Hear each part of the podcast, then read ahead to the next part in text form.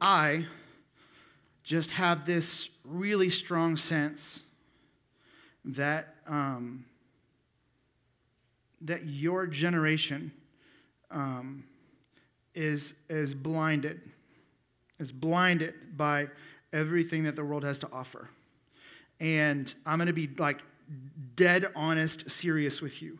Um, it is the uh, the the thing that I'm scared of for your generation, and um, the distractions. Uh, just listen. Everyone has different distractions in here. I'm not going to stand up here and just list all the. Th- you know what they are. You know what they, you know the things. Um, but we're, we're, we're in this series that I'm so thankful that Eli kind of dreamt up and developed and studied for, and I'm, I'm honored to kind of bring the last, the last message in this series. But um, in the first week, you know, we asked this question. This question, this like these questions are, are, are directly aimed at you guys. Okay, C.S. Lewis has this line. Essentially, I'm going to botch it, but he essentially says, You're either going to say Jesus is one of three things liar, lunatic, or Lord. And so in the first week, we asked the question Is he a liar? Is Jesus a liar?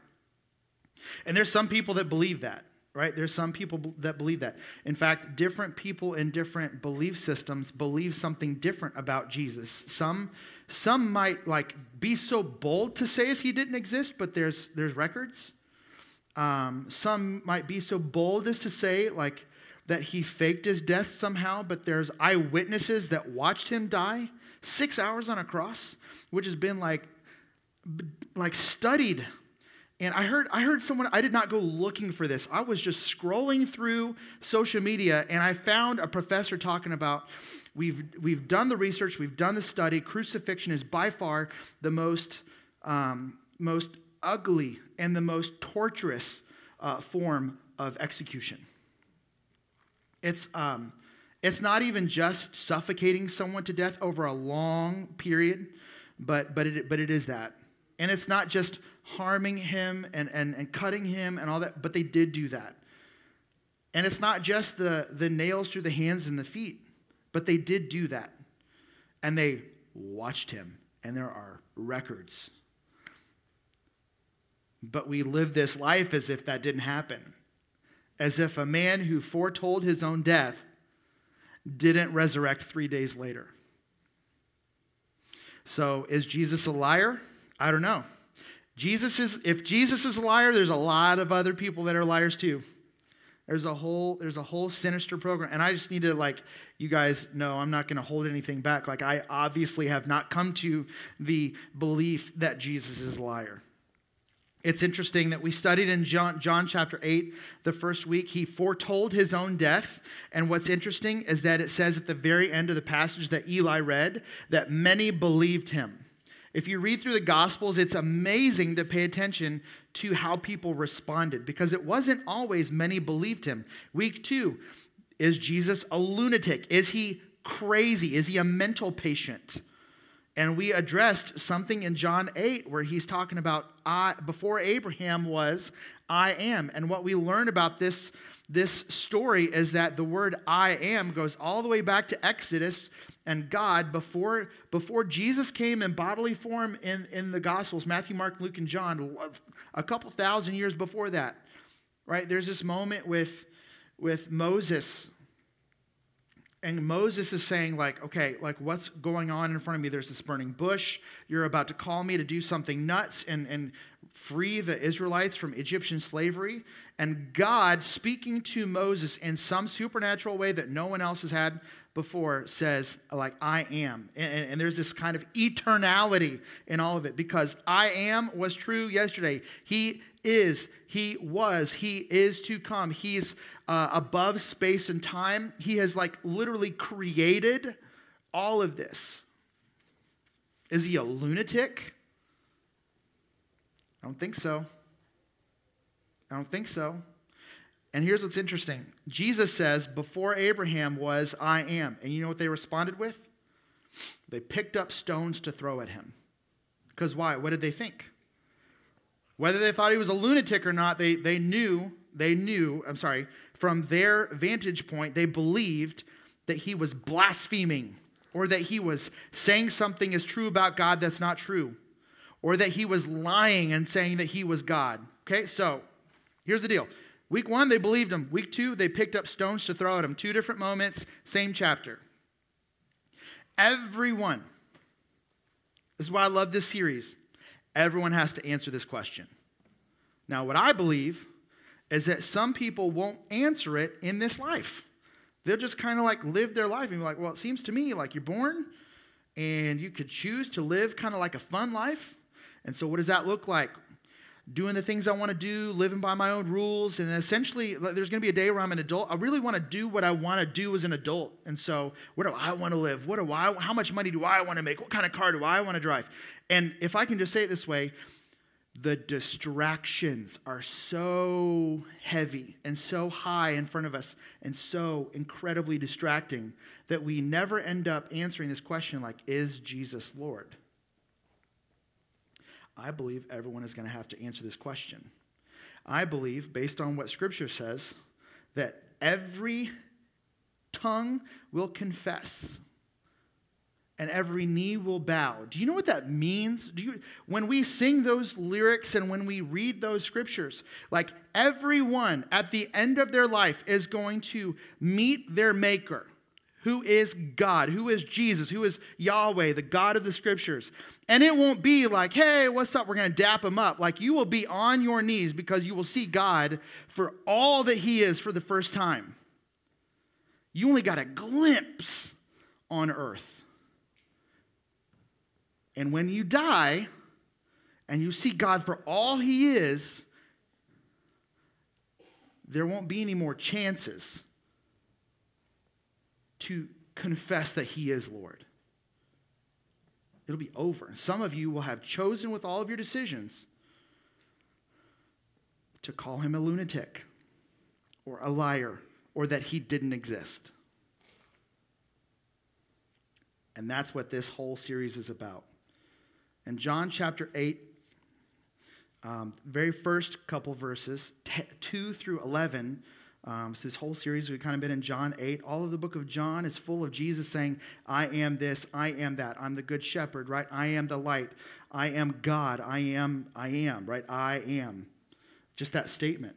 Um, at the very beginning of chapter 8, there's a story about um, Jesus' teaching at the temple and uh, they're going to bring a woman who's been caught in adultery. In fact, we'll, we'll put the verses on the screen, starting in verse 2.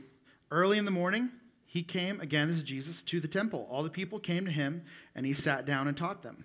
The scribes and the Pharisees brought a woman who had been caught in adultery, and placing her in the midst, they said to him, Teacher, this woman has been caught in the act of adultery. So, what they desired to do, based on their knowledge of the Old Testament, based on their knowledge of everything that had been written, right, early, early on, the first five books of the, of the Old Testament, based on that, this woman is to be stoned to death, okay, based on that old law. and the law, Moses commanded us to stone such women. So what do you say? This they said to test him, that they might have some charge to bring against him. Jesus bent down and wrote with his finger on the ground. And listen, we just we have no idea what he wrote.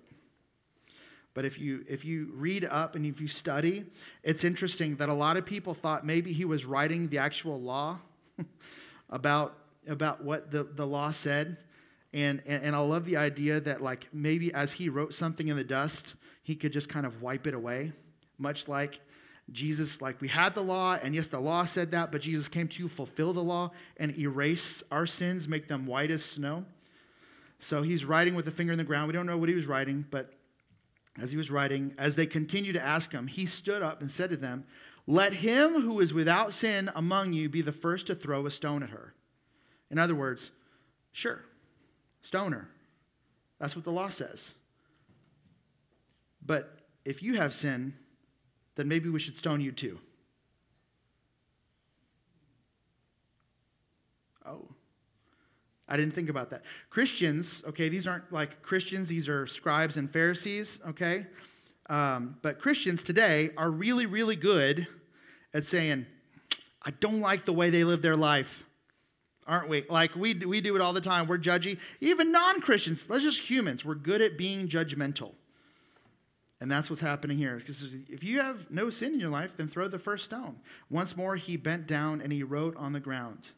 But when they heard it, they went away one by one, beginning with the older ones, and Jesus was left alone with the woman standing before him. Now, here's the really important part these last two verses, 10 and 11. So Jesus stood up and said to her, Woman, where are they? Who has no one condemned you? I, I, other verses say, Where are your accusers? And what does she say? Has no one condemned you? And she said, No one, Lord. Don't rush past that. Look at those three words. No one, Lord. She has this moment where her response is, No one, Lord. She could have said, No one, sir. She could have said, No one, teacher. She could have said, No one, rabbi. But she was saying something in that moment.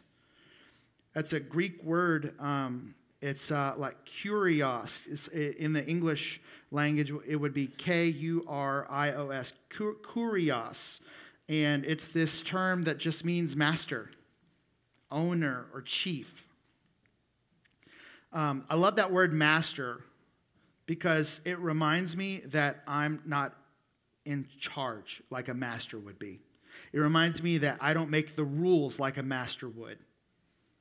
Because none of us here are masters. We are not the creator. We are not the kings. We are not the queens. We are not, you know, all of that. This, we are to understand that there is one Lord, and it's Jesus. So Jesus said, and I love this Neither do I condemn you.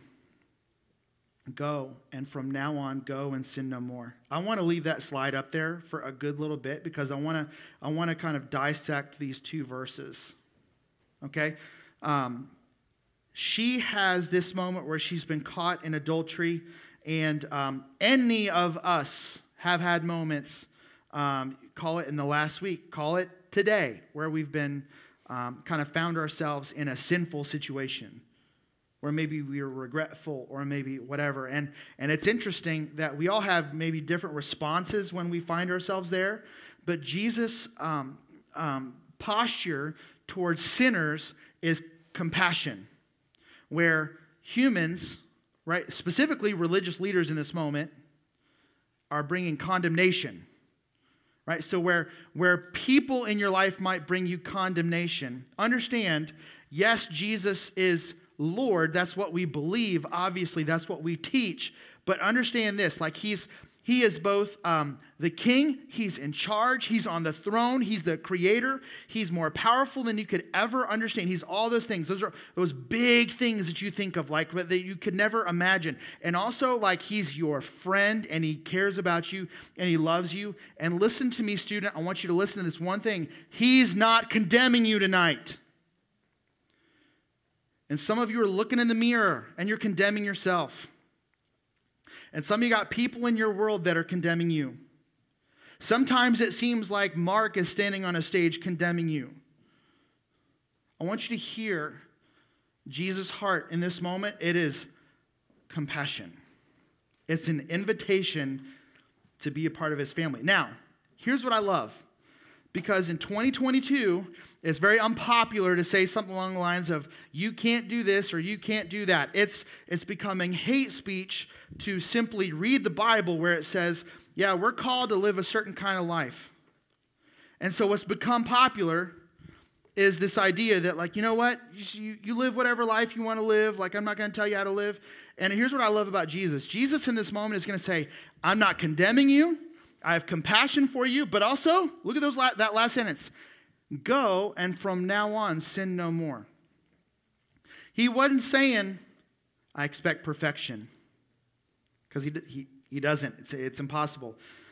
But he is saying, you should choose a different path. All those times that you ever sit in a church service and you're like, I disagree with what that pastor's saying generally the pastor is not saying something that you are offended by. The scripture is saying something that you're offended by. Or the Holy Spirit is kind of grabbing onto your heart and saying, you should change, right? You should go and you should sin no more. But you know what? If Jesus is a liar, you don't have to listen. If Jesus is a lunatic, he's not giving you good advice. But if Jesus is Lord and you ignore that, then you are telling the king of the world no. Now, I want to kind of break it down for just a second. Some of you would consider yourselves Christians, right? Maybe you've made a decision to invite Jesus into your life because you want to go to heaven when you die, or you don't want to go to hell when you die, or you think that's what your mom and dad want you to do, or your pastor wants you to do. And whether that, whatever that decision was made up of, if you're a Christian here, essentially what you're saying is, Jesus, you are Lord. Now, some of you in here are not Christians yet. And maybe you're not a Christian because you've just never made that decision and it's never become all that really important to you. Until these nights when you come to Fuse and you're like, huh, I'm kind of wrestling with this decision to become a Christian. Some of you haven't become a Christian because you're absolutely against something in Christianity. And I'll just say this you're always welcome here. I'm so glad you're here. And if you ever want to talk, hit me up. I would love to chat. You, could, you can say anything. You can express any doubt. You can ask any question about Christianity. I'm here for it. Okay? And our leaders are too. It may be a difficult question. We may not know how to respond real quick. Maybe we're like, ah, I need to do some research on it. We would love to do the research and have that conversation with you. But what I'm, I'm talking about right now is out of those of you, I want you to listen to this so clearly. Out of those of you who have not claimed that Jesus is Lord, I do believe that if you do that for the rest of your life, that you will spend an eternity separated from God in hell because of that decision to live your own life here on earth. And it's like this. You're like, well, I've got, I've got this life on earth and I just kind of want to do what I want to do. And what you're doing is you're looking at like, let's say you live for 100 years, a good long life. I don't know. I don't know. I don't think I want to live 100 years, to be honest with you. Like, that's a long time. Um, 100 years. And then you've got eternity. 100 years is a drop in a bucket compared to eternity. But we're making these decisions. We're saying, yeah, I think you might be a liar. I think you might be a lunatic. I don't even know if Jesus is even real. I don't even know. I think scripture is, I think it's all a joke. I think this church thing is all an elaborate scam. What's interesting is that just like the people in scripture who, who faced Jesus face to face, everyone in here, you'll answer this question here and now or you will answer it on the day that you die.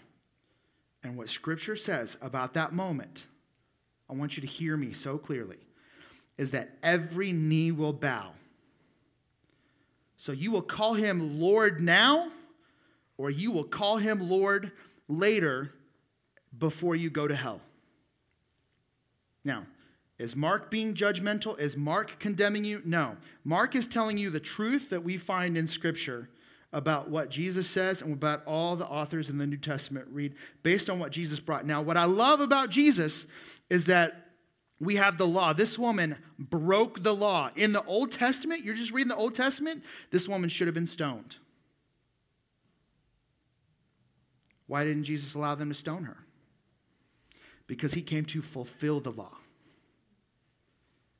And what we know now is that he would end up dying to pay the price for that woman, for the scribes and the Pharisees, and for you and me.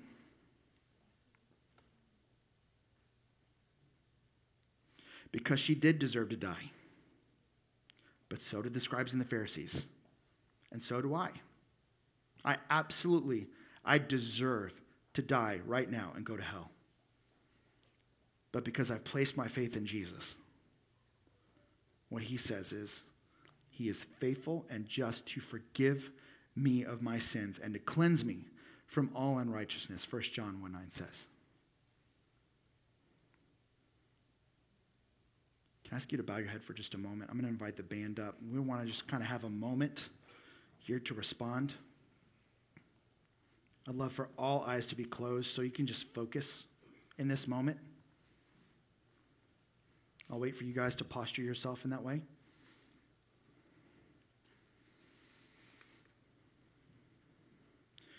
If you, if you ask people who have become Christians, just while your heads are bowed and eyes are closed, if you ask them why they became a Christian,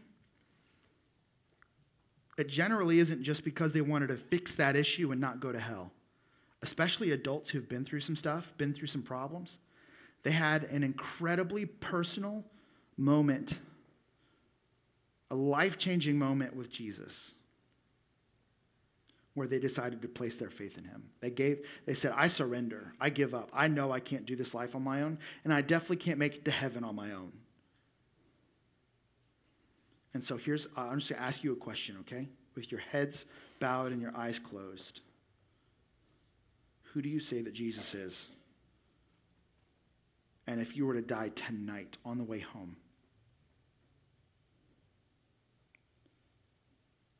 would you go to heaven or would you go to hell? I have to tell you, I, um, I have a friend who's, um, who's in the ICU, intensive care unit, and um, I went to go visit him, and he was uh, unconscious, and he had a tube down his throat to help him breathe, and uh, his color was real bad, and the doctors were saying there's, there's, he's in critical condition because of a, a condition that he had. he's a former student of mine from years ago, and he uh, walked away from Jesus in 2009. And ever since then, I've been lifting him up in prayer and talking to him. And I was sitting there in the hospital room with him Sunday night, and I thought, he's unconscious. Like I can, I can pray for him, but he can't make any decisions right now.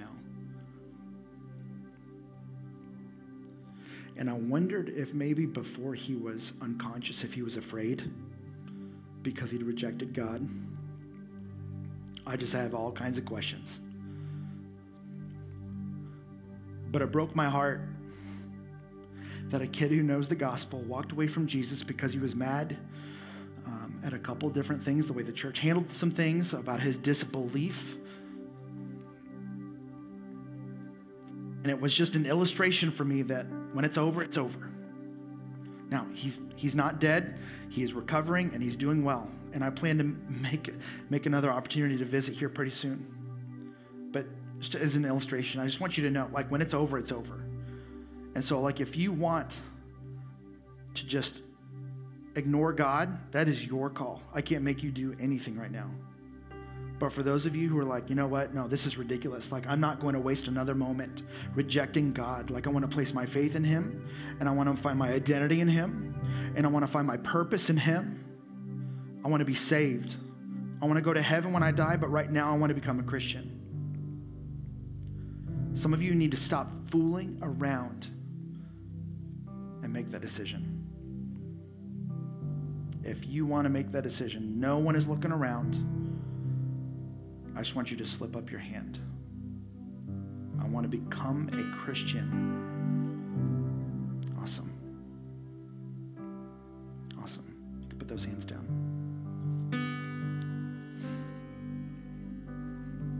If you're here tonight and that's you and you want to become a Christian, the scripture says this, it's just very clear that if you confess with your mouth and you believe in your heart that Jesus was the Son of God and that He died for your sins, He resurrected three days later, that you'll be saved. It's just simply, it's a free gift. Salvation is a free gift for those of us who have said, you know what? I need salvation.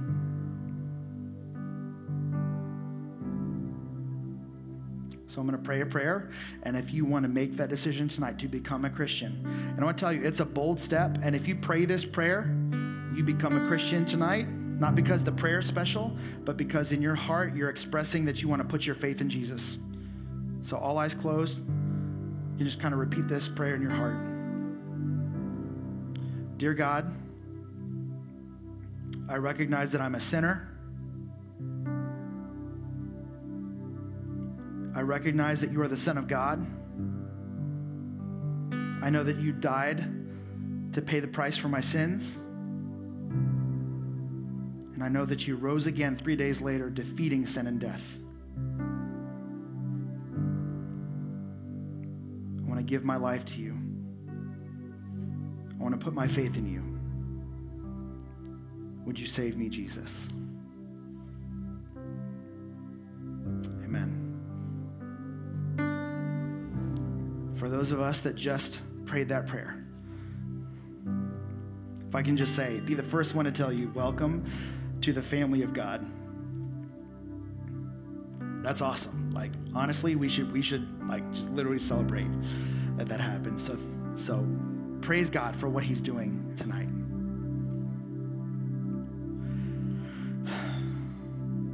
Those of us, maybe we um, have called Jesus Lord and we've been kind of living on our own. We've, we've said, No, Lord, I want to live on my own. I want to live my own life. Maybe tonight's just a night for you to rededicate your life and say, you know, I don't, I don't want to live by my own standards. I want to live by God's standards. I'm going to pray in just a moment. We're going to sing just a, a little bit of a song to, to kind of wrap up. And I want to challenge those of you who prayed to receive Jesus for salvation tonight. I want you to find me. I'll be up here near the stage, and I would love to uh, just give you some next steps on what that means and how we can help you learn how to grow in your faith. Okay, I want to pray and we'll sing. Heavenly Father, thank you for the work that you've done tonight. Lord, you have moved powerfully. Um, through your word, through your Holy Spirit. And so, Lord, I, I want to celebrate. Um, the scripture says that the angels are partying when people come to faith.